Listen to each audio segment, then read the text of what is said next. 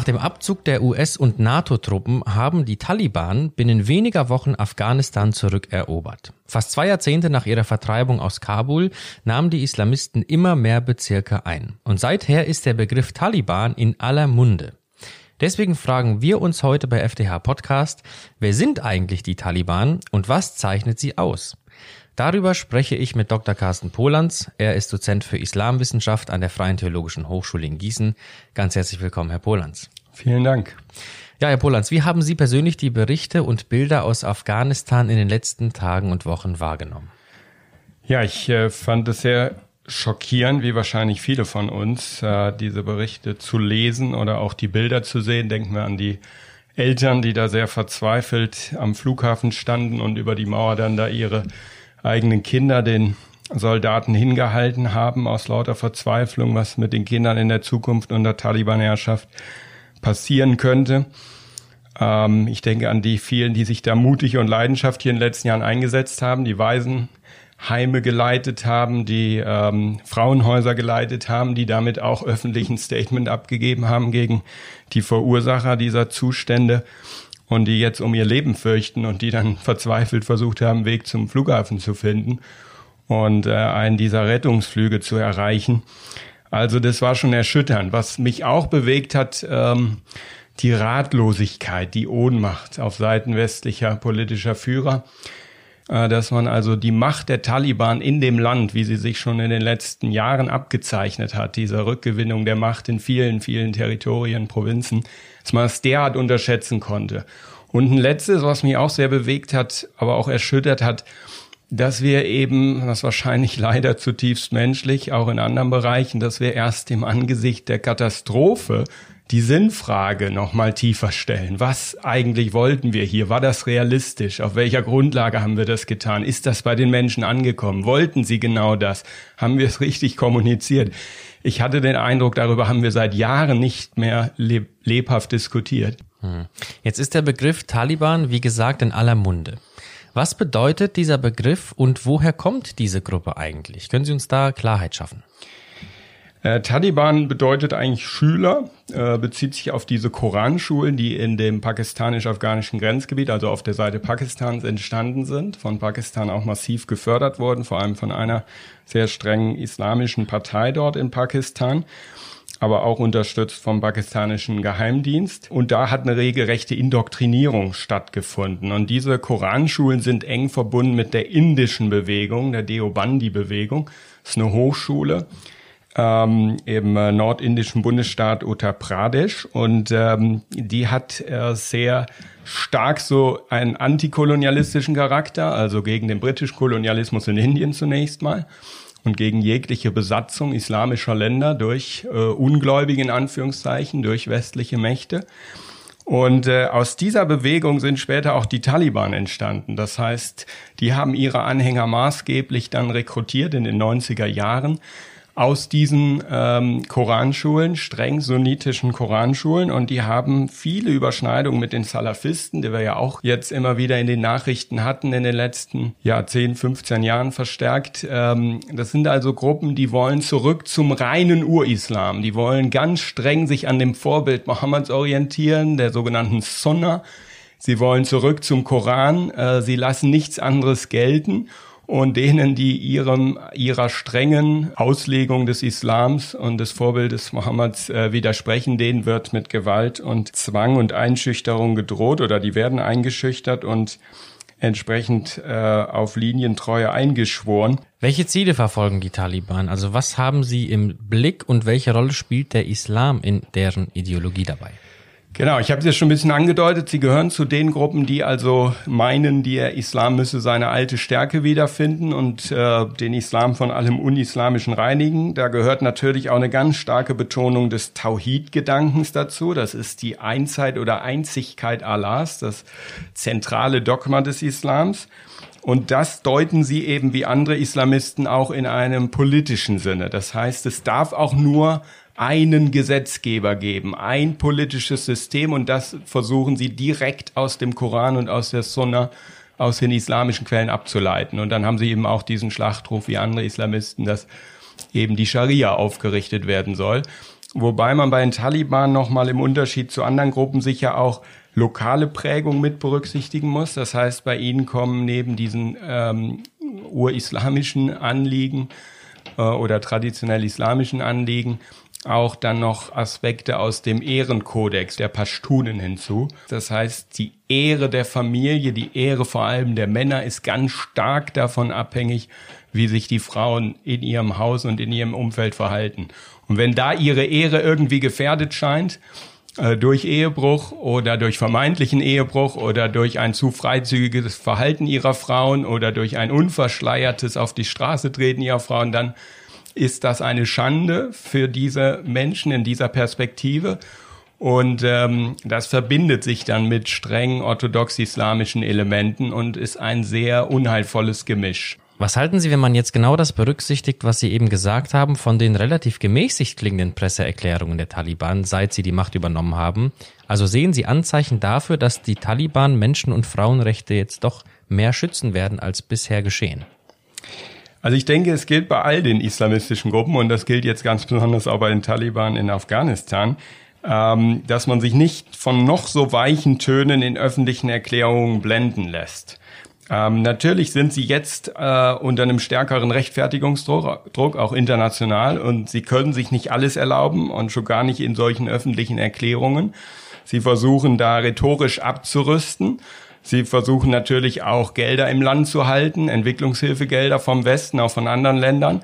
Und insofern rechne ich weiter mit einer Unterdrückung von Frauen, äh, einer nochmal zunehmenden Unterdrückung von Frauen. Ähm, wir dürfen auch nicht ausblenden, dass Begriffe wie Würde, Freiheit oder Frieden an sich noch nicht so viel aussagen. Es kommt darauf an, wie sie ideologisch gefüllt werden. Also die Würde der Frau für Taliban und ähnlich gesinnte Gruppen besteht darin, dass sie verschleiert äh, das Haus verlässt. Dadurch wird ihre Würde geschützt.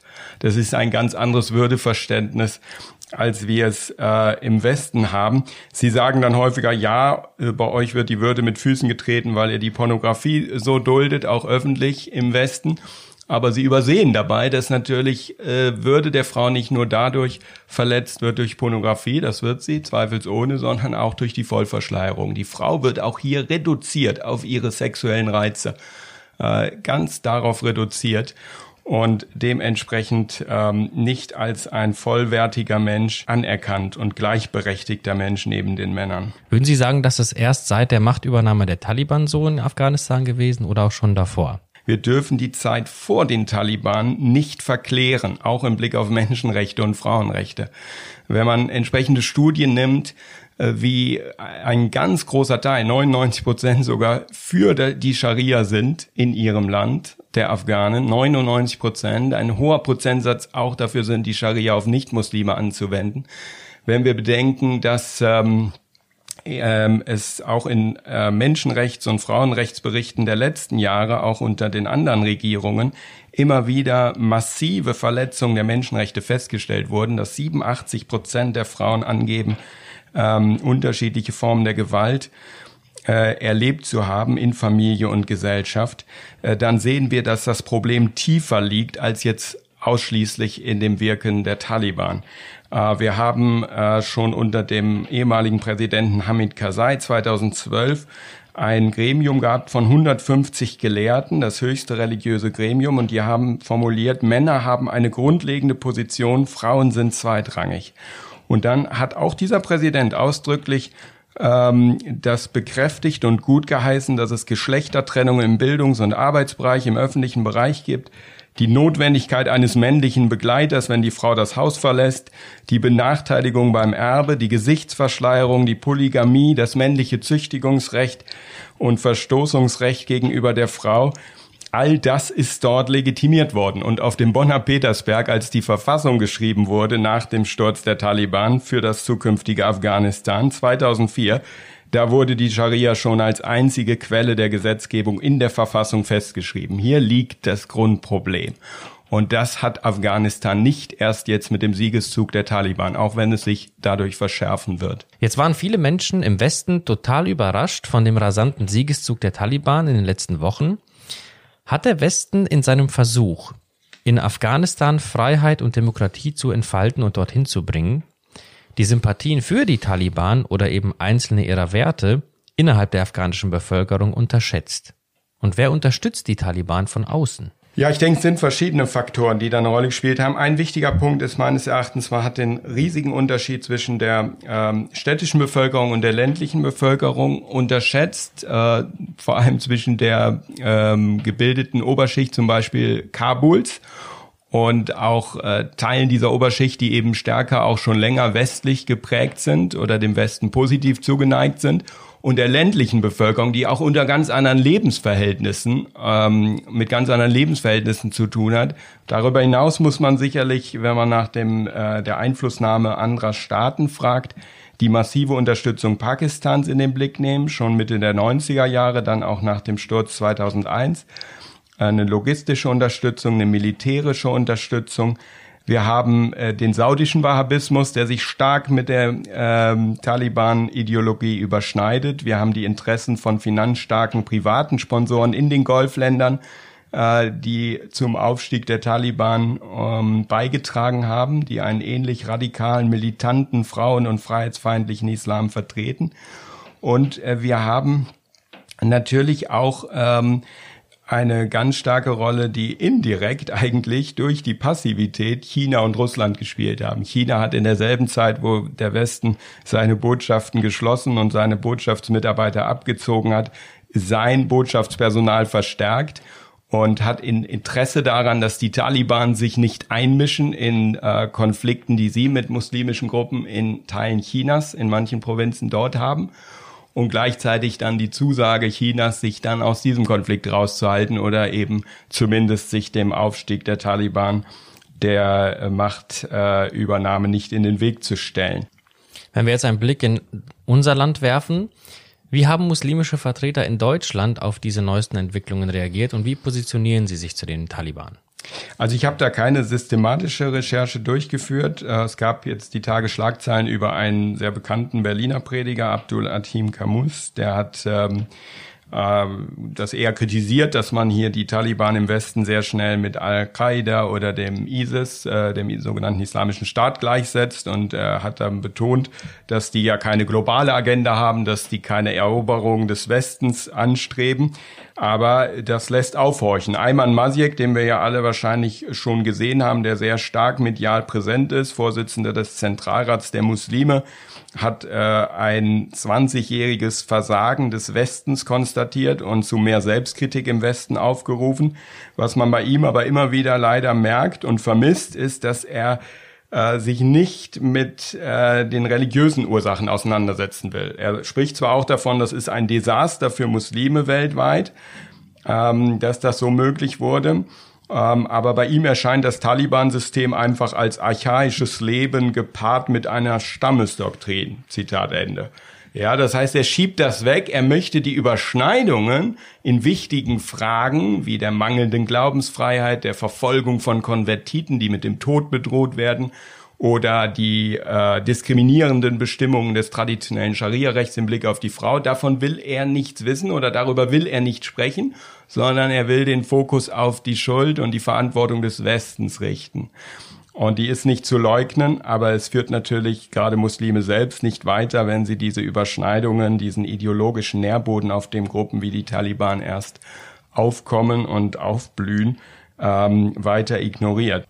Schauen wir noch ganz kurz nach vorne in die Zukunft. Wird der Sieg der Taliban und das Scheitern des Westens den Islamisten weltweit Aufwind geben? Also sind jetzt zum Beispiel neue Terrorcamps in Afghanistan zu befürchten, wie sie vor dem 11. September während der ersten Taliban-Herrschaft geduldet wurden? Also was auf jeden Fall eine Wirkung entfalten wird, sind diese Bilder. Das haben die Taliban gelernt. Sie stellen diese YouTube-Videos online und sie filmen sich sehr ausführlich, wie sie da den Präsidentenpalast betreten und sich da in die ähm, Stühle der Herrschenden setzen und äh, sie posieren für Facebook und so weiter. Das ist natürlich ein starkes Signal ihrerseits, ein Ausdruck. Schaut mal her, wie haben wir den Westen hier demütigen können? Und sie müssen uns, und dann gehen sie genüsslich da durch die Lagerhallen, militärischen Lagerhallen, schauen sich die milliardenschweren Rüstungsgüter und die Kampfhubschrauber der USA an und zeigen der Welt jetzt, wir haben es geschafft und äh, wir haben den großen Westen Anführungszeichen besiegt und sie mussten uns sogar all ihr Equipment äh, dalassen, ähm, mit dem wir jetzt unsere Herrschaft hier aufrichten und durchsetzen können. Das ist ein Signal, das sicherlich viele Islamisten als Ermutigung verstehen für ihre eigene Agenda.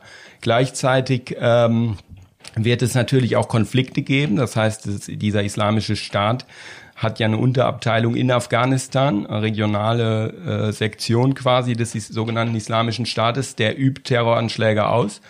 Und das wird natürlich auch an vielen Stellen gegen die Strategie der Taliban gehen. Das heißt, da wird es sicherlich auch äh, Kämpfe in den nächsten Jahren zwischen diesen islamistischen Gruppen geben. Was äh, für den Westen zu befürchten ist, ist tatsächlich, dass äh, da, wo westliche Kontrolle sehr eingeschränkt jetzt ist, wo kaum westliche Militär gar nicht mehr und auch internationale Hilfsorganisationen kaum noch vor Ort sind, ähm, dass man nicht mehr diesen Einblick in dieses Land hat und dass möglicherweise wieder an einzelnen Provinzen auch parallele Strukturen entstehen und sogenannte Terrorcamps, von denen aus dann Anschläge auch in westlichen Ländern oder in umliegenden Ländern geplant und ähm, geleitet werden. Was bedeutet jetzt die Machtübernahme der Taliban zum Schluss für die wenigen Christen im Land? Ja, im Weltverfolgungsindex äh, von Open Doors belegt Afghanistan schon seit vielen Jahren direkt hinter Nordkorea den zweiten Platz. Ähm, wenn wir von Christen in Afghanistan sprechen, geht es ja abgesehen von den bisherigen christlichen Mitarbeitern der, der Streitkräfte oder der Hilfsorganisation ausschließlich um ehemalige Muslime, die Christen wurden. Und die sind oft gezwungen, schon in der Vergangenheit und jetzt wahrscheinlich noch mal sehr viel mehr, sich zu verstecken äh, ihren Glauben zu verbergen. Eine öffentliche Darstellung ihres Glaubens, christliche Symbole, ein öffentliches Lesen der Bibel oder so, oder auch ein äh, Lesen der Bibel im privaten Raum ist hochgefährlich für Christen in diesem Land. Und ähm, erste Nachrichten aus dem Afghanistan der Taliban äh, bestätigen das, äh, dass es eine noch verschärftere Kontrolle, soziale Kontrolle gibt, die auch darin zum Ausdruck kommt, dass Mobiltelefone durchsucht werden und dann kann schon ein YouTube-Click, ein christlicher, oder eine äh, Bibel, die man, Audiobibel, die man auf dem Smartphone gespeichert hat oder so, kann dann schon tödliche Konsequenzen haben. Es gibt keine Freiheit, sich aus dem Islam rauszubewegen, sich vom Islam ab einer anderen Religion zuzuwenden. Das ist ein grundsätzliches Problem im Islam bis heute und verschärft in Afghanistan, verschärft jetzt unter der Herrschaft der Taliban. Äh, es hat massive Konsequenzen für die, die da entdeckt werden. Und äh, es hat natürlich auch neben dem Islam äh, noch Gründe in dieser Stammesgesellschaft. Es ist also sowohl eine ein Verrat in den Augen vieler afghanischen Muslime an der islamischen Gemeinschaft, aber auch an der afghanischen Kultur oder der eigenen Familie, dem eigenen Clan oder Stamm. Insofern können wir als Christen in diesen Tagen nur intensiv beten und ich sage bewusst nicht nur in diesen Tagen für unsere afghanischen Glaubensgeschwister, nicht nur solange die westlichen Medien das präsent halten durch die täglichen Nachrichtenbilder, sondern auch darüber hinaus sollten wir für sie beten, uns an ihre Seite stellen. Es geht ihnen sehr, sehr schlecht in diesen Tagen und viele leiden unter schwerer Angst und Anfechtung. Und wir sollten für sie beten, dass sie durchhalten, dem Herrn treu bleiben, seine Kraft und äh, seine, seinen Trost erleben und möglichst auch da, wo sie sind, einzelne Christen um sie herum haben, mit denen sie noch sprechen, denen sie vertrauen können und mit denen sie auch selbst beten können. Herr Bolanz, ich danke Ihnen ganz herzlich für Ihre erhellenden Ausführungen zu diesem an vielen Stellen komplizierten Thema. Ich wünsche Ihnen gottesreichen Segen für Ihre weitere Arbeit. Danke auch Ihnen als unseren Zuhörern fürs Zuhören, wünsche auch Ihnen einen angenehmen Tag und Gottes Segen. Mein Name ist Arthur Reiswig und Sie hörten FDH Podcast.